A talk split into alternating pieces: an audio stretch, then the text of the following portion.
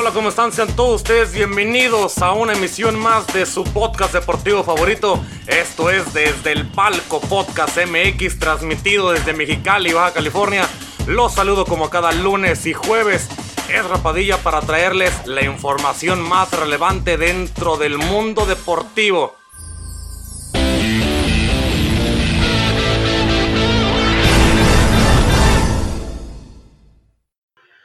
Hola señores, ¿cómo están? Muchísimo gusto saludarles. Yo soy Rapadilla. Bienvenidos a un episodio más de Desde el Palco Podcast MX. Ahora ya en su versión, en su capítulo número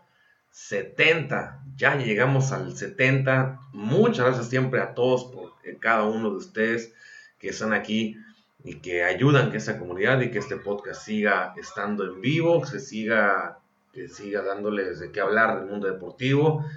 que les sigamos informando y la verdad esto es algo que nos llena muchísimo, de muchísimo gusto, ya en el episodio número, número 70. Señores, ya saben que pueden darle like a nuestra página de Facebook, también a nuestra página de Instagram, que es donde estamos publicando la mayoría de la información que les damos a todos ustedes, y nuestras, nuestras plataformas digitales para que lo escuchen como, como audio. Ya saben que el en vivo lo estamos haciendo todos los lunes y todos los jueves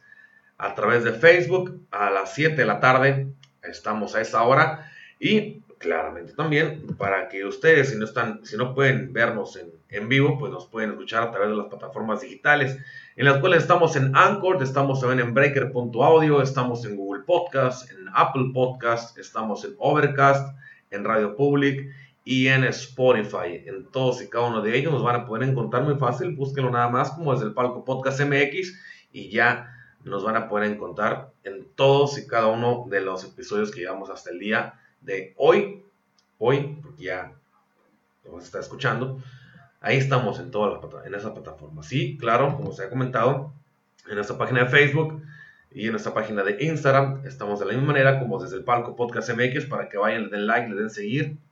y pueden estar enterados de cada vez que publicamos algo, cada vez que publicamos el podcast en vivo o publicamos alguna noticia o información, ahí la van a poder tener para todos ustedes. Bien, señores, el día de hoy tenemos información de la Liga Mexicana del Pacífico, de la Liga MX, también tenemos información de la serie, de la serie del Caribe en 2021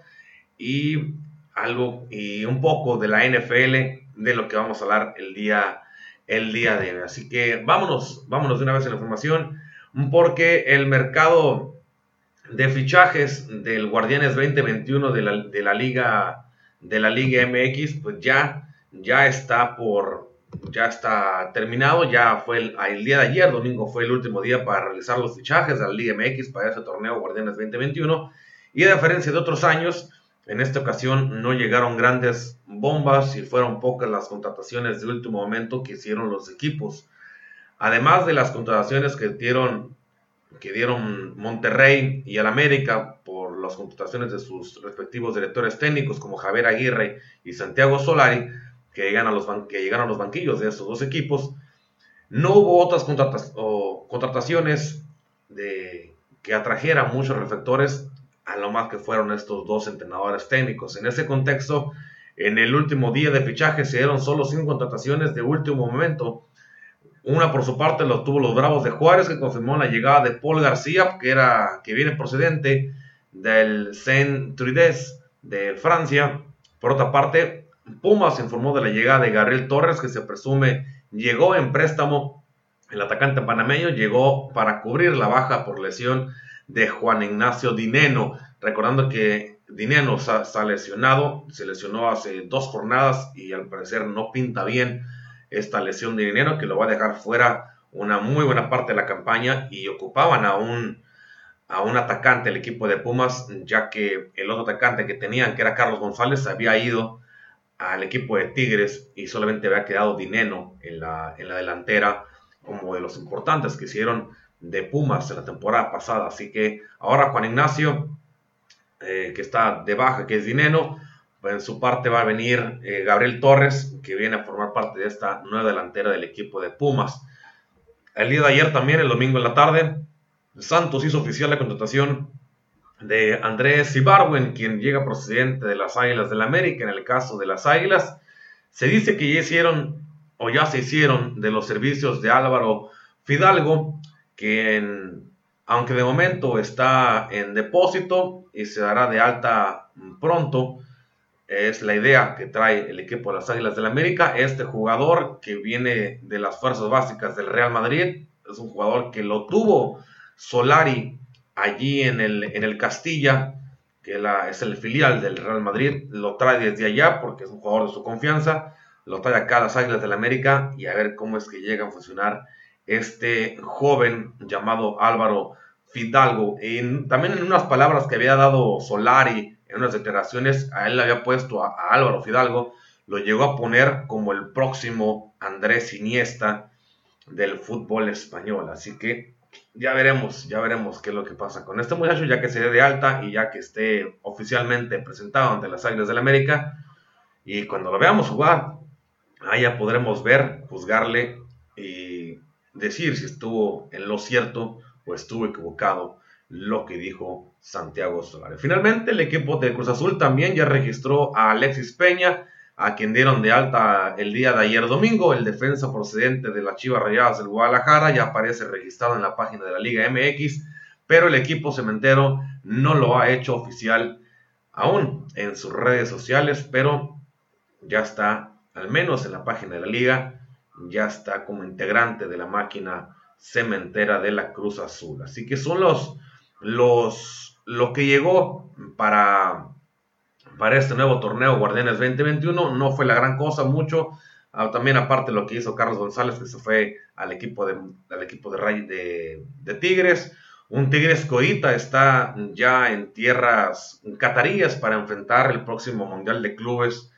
de Qatar 2021, el cual Tigres presentó una posible alineación que que la cual, con la cual podrían llegar a jugar, recordando que, que hasta el momento André Pierre se encuentra tocado y por eso es que no jugó el partido pasado en el, ante la ante el ante el Necaxa que estuvo que tuvo este este este fin de semana porque van, iban a ir a iban a ir a competir a este Mundial de Clubes, claramente y por obvias razones, este equipo tiene que, tendría o tiene que checar qué es lo que va a hacer con sus respectivos jugadores. Y una de las opciones que estuvo ahí brindando o saliendo o sonando para que para, para este para este equipo, las posibilidades que tiene Tigres para su, para su preparación en cada su debut en el Mundial de Clubes eh, tiene una posible, hay una posible alineación que la, que la cual la dio, la dio a conocer Ricardo, Ricardo Ferretti, el cuerpo técnico de los felinos, y contempla el inicio ante los coreanos que juegue, posiblemente que juegue, que juegue Guiñac. El francés se perdió los últimos tres juegos de la Liga MX por un desgarro en la cadera, pero según el medio de pero según varios medios está listo para ser, para estar en el eje del ataque de, de los Tigres de la Universidad Autónoma de Nuevo León. Quien no llegará al debut, en este caso va a ser Carlos González, el paraguayo continúa trabajando por separado para rehabilitarse del desgarre que tiene en el gemelo derecho y que lo, prácticamente lo está inhabilitando de poder jugar este próximo Mundial de Clubes. Todo esto indica que va a estar acompañado Guiñac, Guiñac va a estar acompañado de Luis Quiñones y Javier Aquino en la parte de la, en la, parte de la delantera. En el medio campo estará Guido Pizarro como contención con Rafael Carioca y Jesús Dueñas como interiores. En la saga saldrían Luis Rodríguez, Diego Reyes, Francisco Mesa y Carlos Salcedo en la saga defensiva, acompañados de Nahuel Guzmán, que estará en la portería. Ese es el 11 que al parecer está dando a conocer o que posiblemente podría jugar el equipo de el, equipo de, de Tigres y Ferretti ante los, ante los surcoreanos, que también, curiosamente, también se llaman Tigres. Y es posiblemente con ese, con ese 11 el que podría, podría salir a jugar ante los surcoreanos, ante los asiáticos, para, para competir y tratar de ganar ese partido y poder acceder a la, a la semifinal para enfrentar al equipo del Palmeiras, del, que es el campeón de la, de la Libertadores y que quedó como, como por parte del representativo de Conmebol, al cual iría estaría esperando al ganador entre este equipo, este equipo eh, surcoreano, el equipo asiático y el equipo mexicano. Ahí estaría Palmeiras esperando por, por alguno de estos dos que llegue a pasar en esta eliminatoria. Bien, eso es parte de, de lo que trae Tigres. Por su lado, en el fútbol mexicano, en la liga, en la jornada número 4 que se llevó a cabo este, este fin de semana, y que tuvo, que tuvo por inicio desde el día, desde el día jueves que se inició este, esta semana, la semana 4, la jornada número 4, precisamente con el partido de Tigres ante Necaxa, un partido que quedó en empate, el Tigres y Necaxa quedaron 1-1, sin nada más que, que repartirse nada más ahí los puntos necesarios que los que tuvieron cada uno de los equipos para poder de lo para de lo que, de lo que hicieron. Por su parte, el viernes Mazatlán jugó en contra de Pachuca, terminó ganando el equipo de Mazatlán un gol a cero. El sábado jugó Guadalajara en contra de Juárez, de los Bravos de Juárez, el cual el equipo fronterizo le ganó a las Chivas Rayadas del Guadalajara dos goles a uno. También el mismo sábado Cruz Azul se impuso ante Querétaro cuatro goles a uno. Y Tijuana, el equipo de la frontera, los Cholos de Tijuana le ganaron a Toluca en su casa acá en la frontera norte, tres goles a dos al equipo de los Diablos Rojos del Toluca. El día de ayer, domingo, Pumas y Atlas se repartieron puntos al quedar 0-0, al igual que lo hizo Santos de América al empatar a un gol. El día de hoy, en este momento, está jugando el partido entre León y el equipo de San Luis. Y mañana terminaría esta jornada número 4 con el partido entre Puebla y el equipo de Monterrey. Así que con eso terminaría la jornada número 4. Así que por ahorita, León y el San Luis son los equipos que están jugando en la fecha de, hoy, lunes. En esta fecha número 4 están 0-0 hasta el momento, minuto 17. Y las posiciones de la liga están de la siguiente manera, obviamente esperando a ver qué es lo que hace León y qué hace San Luis y también lo que va a hacer Puebla y también el equipo de Monterrey. Pero por su parte, hasta ahorita Santos se encuentra en primer lugar acompañado de Tijuana con 8 puntos, seguido de Toluca, América, Tigres y Mazatlán que se encuentran con 7 puntos empatados en ese tercer lugar, del tercero hasta el sexto lugar. Eh, del séptimo hasta el noveno se encuentra Monterrey, Cruz Azul y Querétaro con 6 puntos. Hasta abajo se encuentra momentáneamente el equipo del Atlas, que está con un solo punto en los cuatro partidos disputados, acompañado de León, del campeón León, que mañana, ah, ahorita está jugando su segundo, su tercer partido, recuerdo que todavía tiene un partido menos,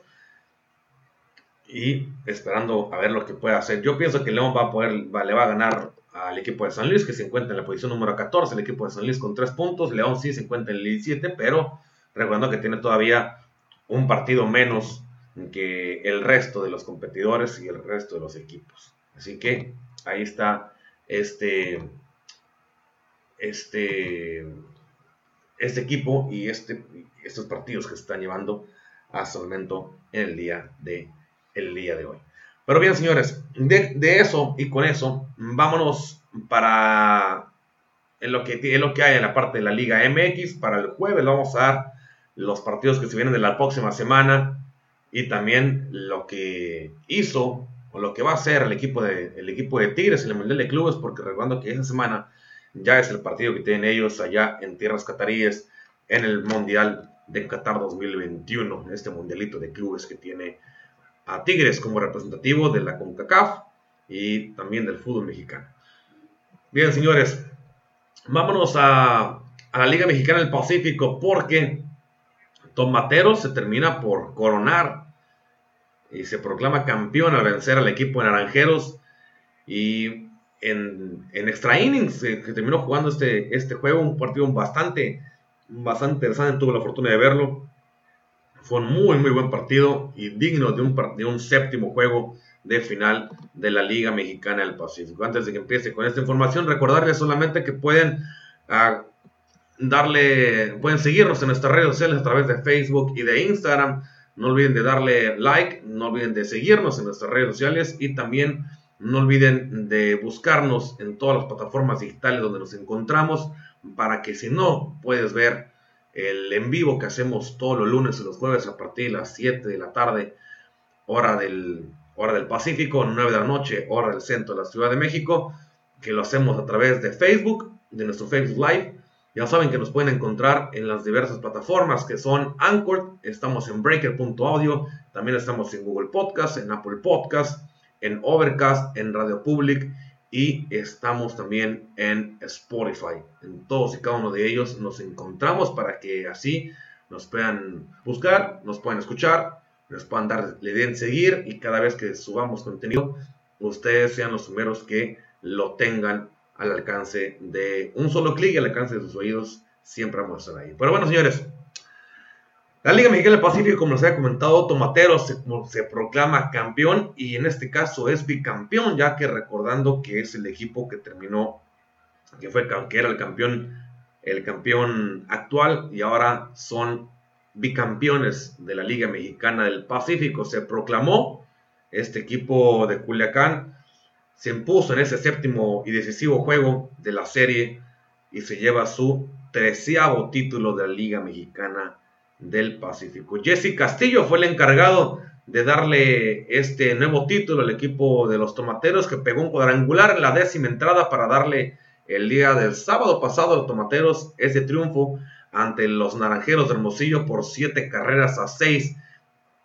El equipo dirigidos por Benjamín Gil, los Tomateros de Culiacán, se sacudieron una desventaja que tenían de tres aún en la serie. Recuerdo que Naranjeros estuvo a un solo partido de ganar la serie de, campeonato. Y con tres triunfos consecutivos del equipo de Tomateros, dos de ellos en el estadio que fue su rival en el sexto y en el séptimo partido que se jugaron en el estadio de Hermosillo, hicieron que si todo eso se sumara a su decimotercera corona y el derecho de representar a México en la serie, en la serie del Caribe 2021 que se está jugando ya en esos momentos allá en la ciudad de Mazatlán, en el estado de Sinaloa. En, en el estadio de los Naranjeros tomaron ventaja en la primera, la primera entrada con una carrera empujada, eh, con un sencillo de Víctor Mendoza para los Guindas.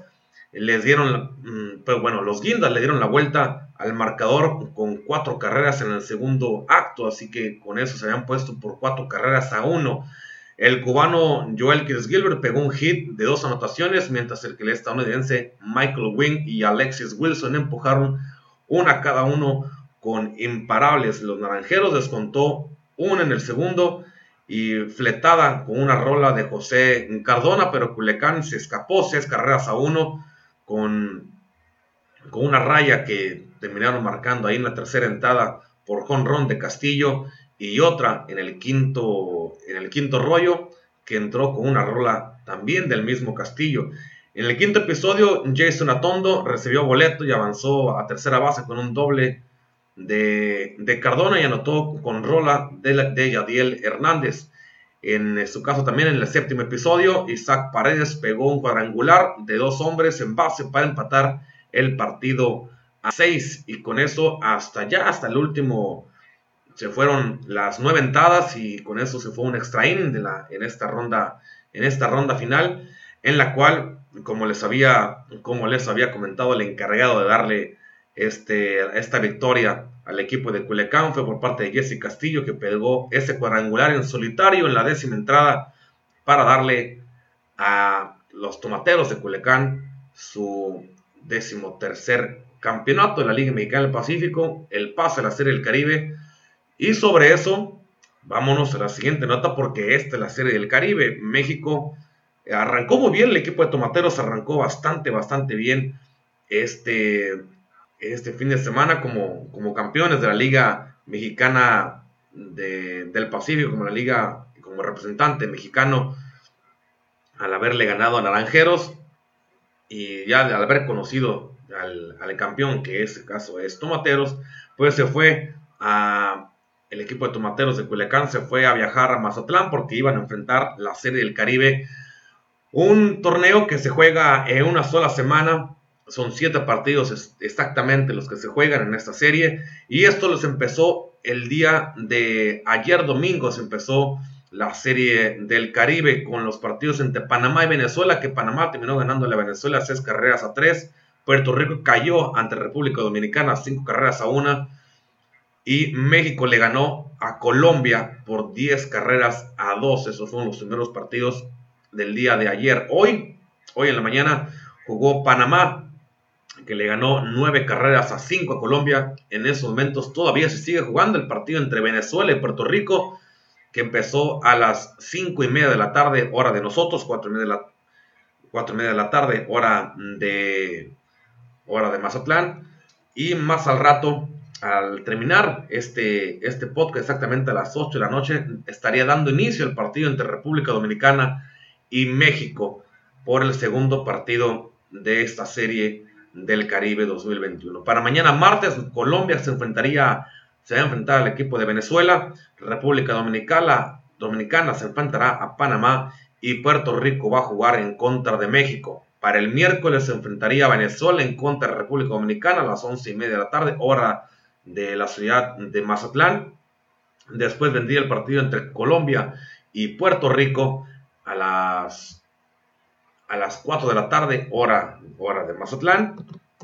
Claro está. Y por su parte, México jugará a las 8 horas, a las, o a las 20 horas, hora, 21 horas,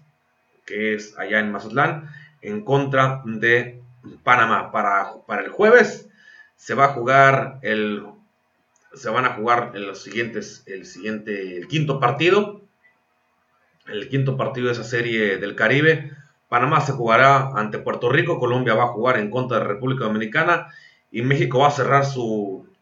ronda de, de, ante la selección de Venezuela. Después de ahí, si viene el viernes las semifinales de, la, de esta serie, de serie del Caribe, el viernes, y para el sábado se estará jugando la final allá en el estadio del Teodoro Mariscal a las 21 horas, hora de Mazatlán, hora de a ellos, para que ahí estén ustedes pendientes de, que este, este Serie del Caribe, cómo es que se va a, cómo se va a llevar a cabo. Ya saben que tienen que ganar los más posibles juegos de 5, son 6 selecciones, son 5 juegos, los 4 que ganen más juegos van a pasar a la ronda de semifinales, dos van a quedar eliminados y de ahí se van a jugar a partido único, se juega semifinal y también a partido único se juega la final de la serie del Caribe. Con ello, México, como les había comentado, pues ganó su primer partido el día de ayer por 10 carreras a 2. Los tomateros se vinieron de atrás después de que en, la, en, las primeras entradas había los caimanes de Cartagena, de, Colombia, habían pues se habían puesto adelante por dos carreras a cero. Después de eso vinieron, vinieron más. Vinieron solamente puras carreras de parte de la, del equipo de los tomateros de Culiacán, de la parte de los mexicanos. Y con ello, a pesar de correr las bases de manera, de manera sencilla, los tomateros tomaron la ventaja en la primera entrada con una carrera impulsada de Jesse Castillo. Pero los rivales empataban en el final de ese episodio con un sencillo productor de Dilson Herrera, por su parte, los Caimanes tomaban la ventaja de dos carreras aún en el cuarto acto ante el abridor mexicano, quien era Manny Barrera, quien le dio un pelotazo a un bateador y soportó un sencillo de Jordán Díaz, después de lo cual Carlos Martínez, ahí del equipo de los Caimanes, el equipo colombiano, elevó el sacrificio para poner adelante al equipo colombiano. De ahí para arriba fue solamente un festival mexicano y después de esto los mexicanos se dejaron ir como Gordon Tobogán. Metieron 10 carreras, 10 carreras en estos, en esto, en, todo el partido y obviamente quedó y terminó dando como, como algo bastante, pues, llamativo a, esto, a este serie, a este primer partido de la serie del Caribe, ya que pues empezaron con, deja tú con el pie derecho, empezaron con el super pie derecho. Claro, y, algo que tiene que ser muy, muy cautelosos que no solamente contener el primer partido como, como algo, algo bastante, como bastante bueno de la forma en que jugaron, también tienen que ver que los demás partidos no van a ser nada sencillos y no deben de fiarse o no deberían de, confiar en que como ganaron así de la forma tan, tan, sencilla, tan fácil, pueden ganar los demás partidos. Un día que, que, te haya ido bien no significa que tengas dos o tres días buenos. Es día con día, partido tras partido, la forma que tiene que jugar el equipo mexicano, el equipo de los tomateros. Hay muy buen equipo en ese roster. Hay un, es un, tiene muy buenos peloteros y les va a ir bien si saben jugar los partidos entrada por entrada, así se debe de jugar esta serie, esta serie del Caribe. Como les digo, son partidos únicos, es, es a un solo juego en cada uno de los encuentros, así es llegar hasta la final, es todo a un solo juego. Así que esperemos que el equipo mexicano le pueda ir bien. Ya regresaremos aquí el próximo, este jueves, para, para esperar y les diremos cómo es que estuvo jugando el equipo de Tomateros en esa serie del Caribe y ver, claro, ver que estén haciendo las cosas bien y esperando que parece entonces que es fue va a ser el partido número el partido número 5 que va a jugar, ya para eso ya tendrían cuatro partidos, estarían jugando su, quinto y definitorio partido. Ahí ya podríamos ver o saber si el equipo mexicano está ya en la siguiente ronda, en la ronda semifinales de la Serie del Caribe, o estaría peleándola o estaría eliminado, una de las tres. Bien, señores, vámonos a pasar rápido a la al, a la NFL porque en la NFL este, estos pequeños contratiempos que tuvo o que está teniendo el equipo de los jefes de Kansas City por COVID-19 en la plantilla que tienen por a previo a los partidos del, Super Bowl. Dos jugadores, bueno, el día de hoy, lunes, el equipo de Kansas City, los jefes de Kansas City, colocó al centro, quien es Daniel Kilgore, y al receptor abierto, quien es Marcus Robinson, en la lista de reservas de COVID-19 como contactos cercanos de alto riesgo. Así lo terminaron reportando los varios analistas de ESPN en, de Estados Unidos y que tuvieron acceso a esta información. El día de ayer, domingo, bueno, el domingo, el próximo domingo 7 de febrero, los jefes van a disputar el Super Bowl número 55 ante los, ante los Bucaneros de Tampa Bay, eh, allá en el estadio, en el, Ray, en el Raymond James Stadium, o en el Hard Rock Café Stadium, como le quieran llamar allá de Florida. Gracias a la pandemia de coronavirus, espera que el estadio cuente con la presencia de al menos unos 24.700 aficionados, muy por debajo de la capacidad usual que tiene este estadio, que son los 66 mil aficionados que le caben al inmueble. De los presentes, unos 7.500 serán trabajadores de la salud que han sido invitados por parte de la NFL gratuitamente en reconocimiento a sus esfuerzos contra la pandemia del COVID-19. A lo largo de la temporada regular, también los jefes de Kansas City solamente tuvieron a 8 jugadores en la lista de reservas de, de COVID-19 y cuatro de ellos no se perdieron ningún partido. Los equipos no solamente colocan ahí a los jugadores que arrojan pruebas positivas por el virus, sino también aquellos, aquellos jugadores que están considerados como contactos de alto riesgo con otra persona que arrojó positivo, como es el caso que ahorita los tiene como con Kilgore y con Robinson. Kilgore y Robinson pueden ser removidos de la lista definitiva si arrojan pruebas positivas a lo largo de los siguientes cinco días que están realizando las pruebas y que den los resultados y, de ser dados de alta para disputar y esperar si pueden ser dados de alta para disputar el partido. De esto, claramente, de acuerdo a los protocolos que la NFL ha brindado y ha tenido con cada uno de los equipos a lo largo de toda la temporada, si alguno de los jugadores llegara a dar una prueba positiva, en este caso ya no habría tiempo suficiente para salir de la lista de reservas de COVID-19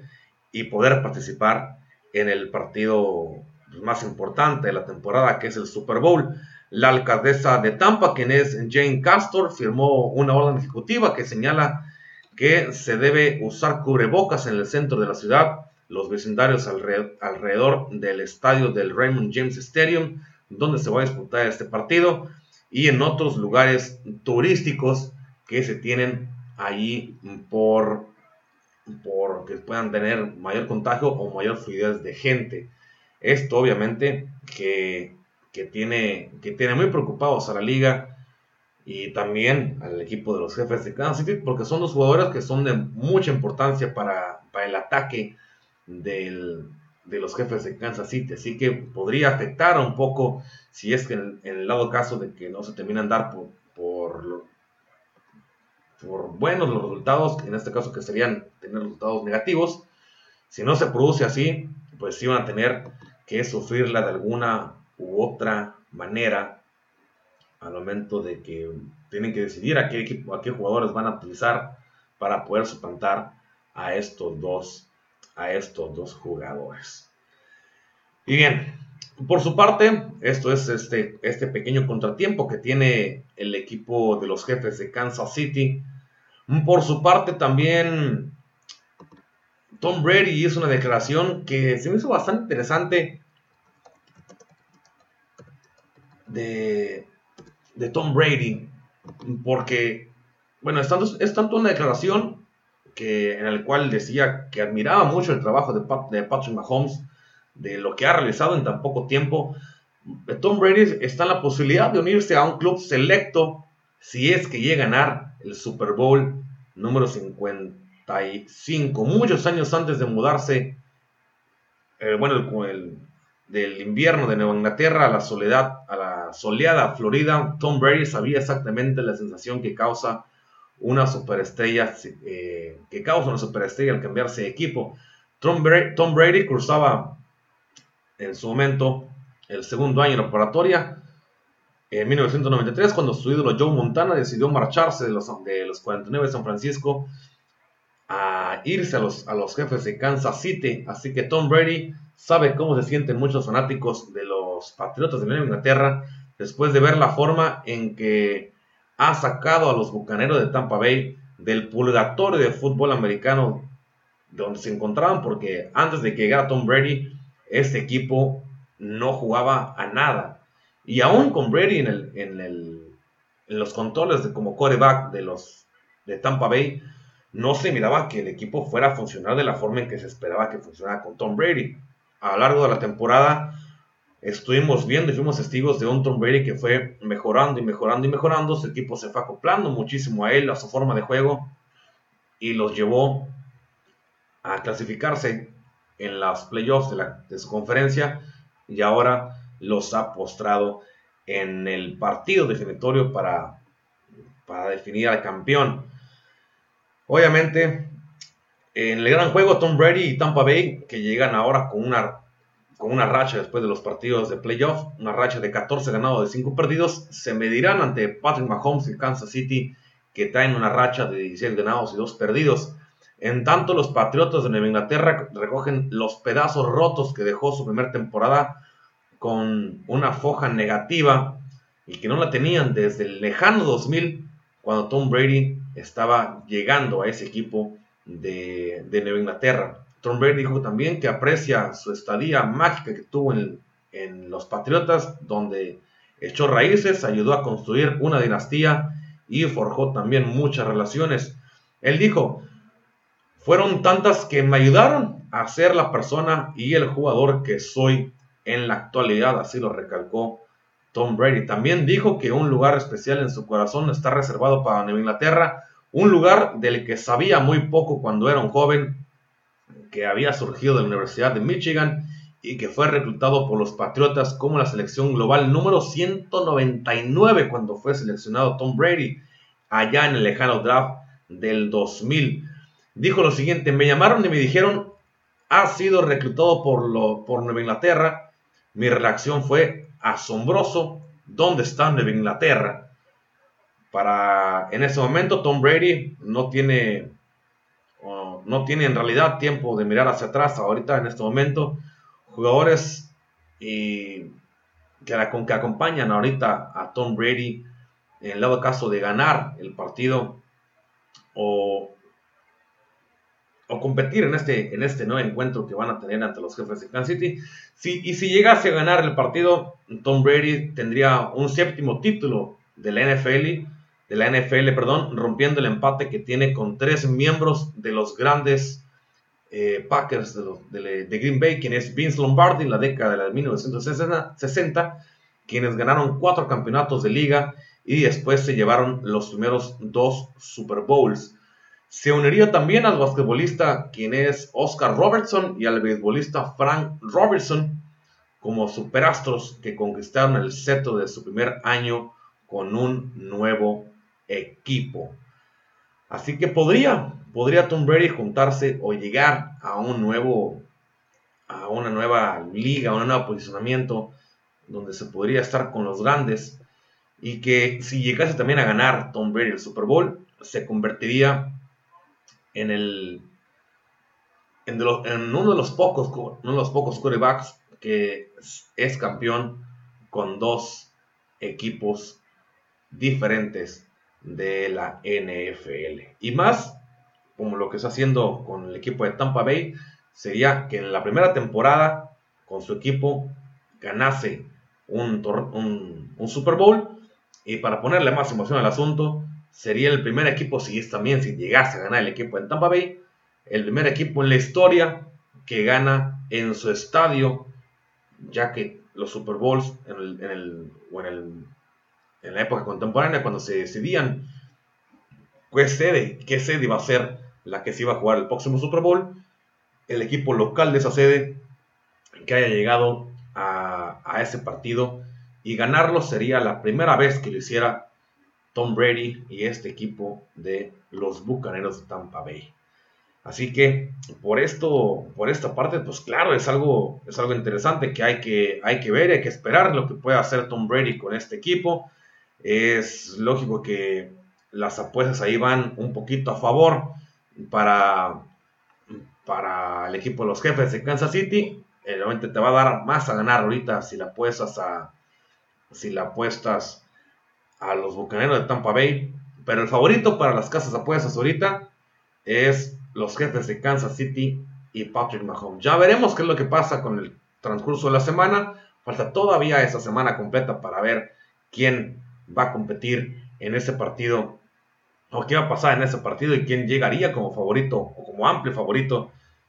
en, las casas de apuestas y en todo lo que son el mundo de, de ese mundo de las apuestas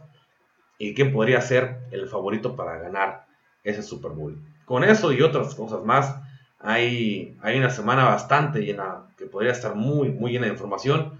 y que va a ser interesante. Siempre la semana previa al Super Bowl es una semana, se conoce como la semana de medios, más mucha información respecto